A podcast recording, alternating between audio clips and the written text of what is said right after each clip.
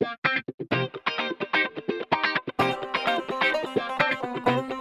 up, everybody? Welcome to another episode of The Life Creative.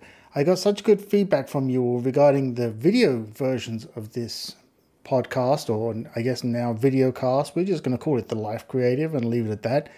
That I'm going to pursue that further. So, hopefully, we're going to see an improvement in the quality in this one.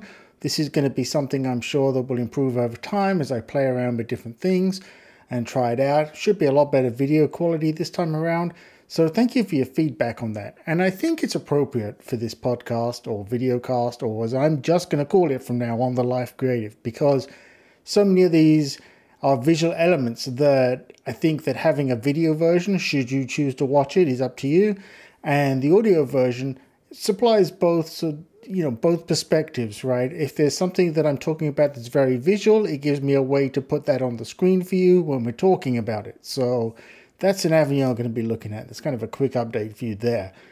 In this episode, I'm going to be talking about the decisions that you make when you're merging projects together. And I'm going to give you an example here from something that I've been doing for the last week. I have been taking one of my websites and incorporating it into one of my older websites, the content in particular.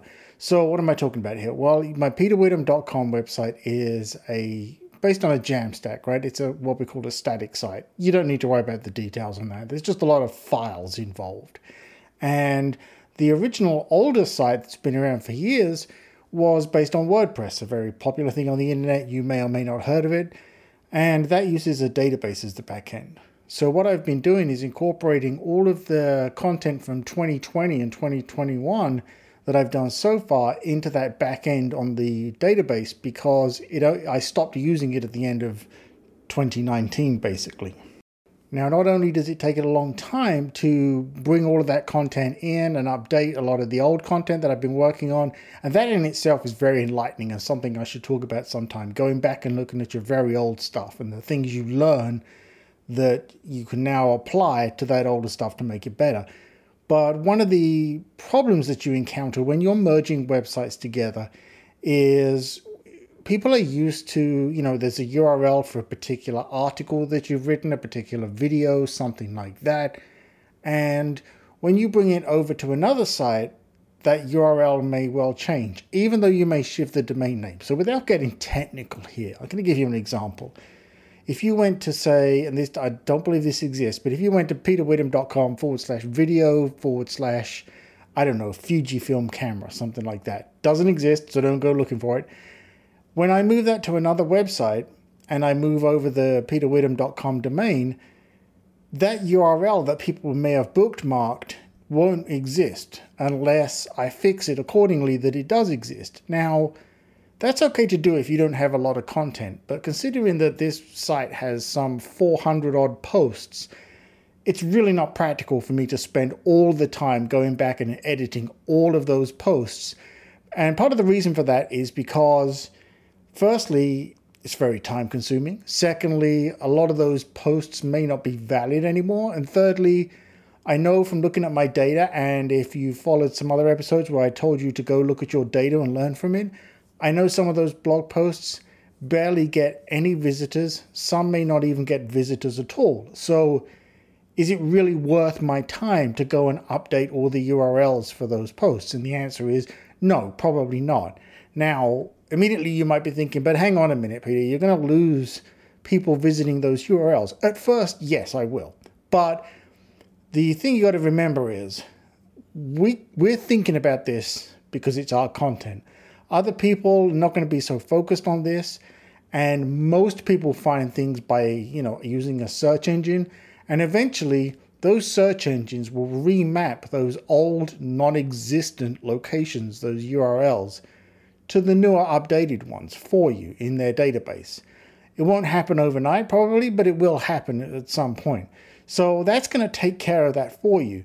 So don't obsess about the things that maybe don't need your time and attention.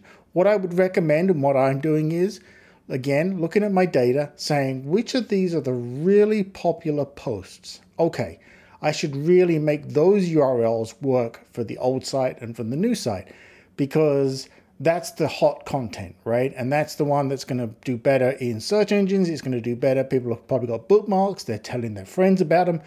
These are all the things that matter for, and these are the posts that matter for that. Now, if you're really lucky, that's still a lot of posts. Okay, but it's worth your time because those get a lot of traffic. The ones that don't, or the ones that are dated in some way, for example, you may be writing about a conference like I did, say the the Apple Developer Conference that took place back in 19 uh, sorry 2019 something like that. Well, probably no one's reading that, and it's more of a historical reference at this point. So I don't really need to worry about mapping the old and the new URLs together. That's just not something that matters, and it's not worth all of my time and my effort doing that. So that's my advice for this episode is when you're making a shift in a project and you know it's going to have an effect somewhere along the way for an end user, really think about, you know, a couple of priorities. Number one, what do I really need to update and make sure works from the old to the new?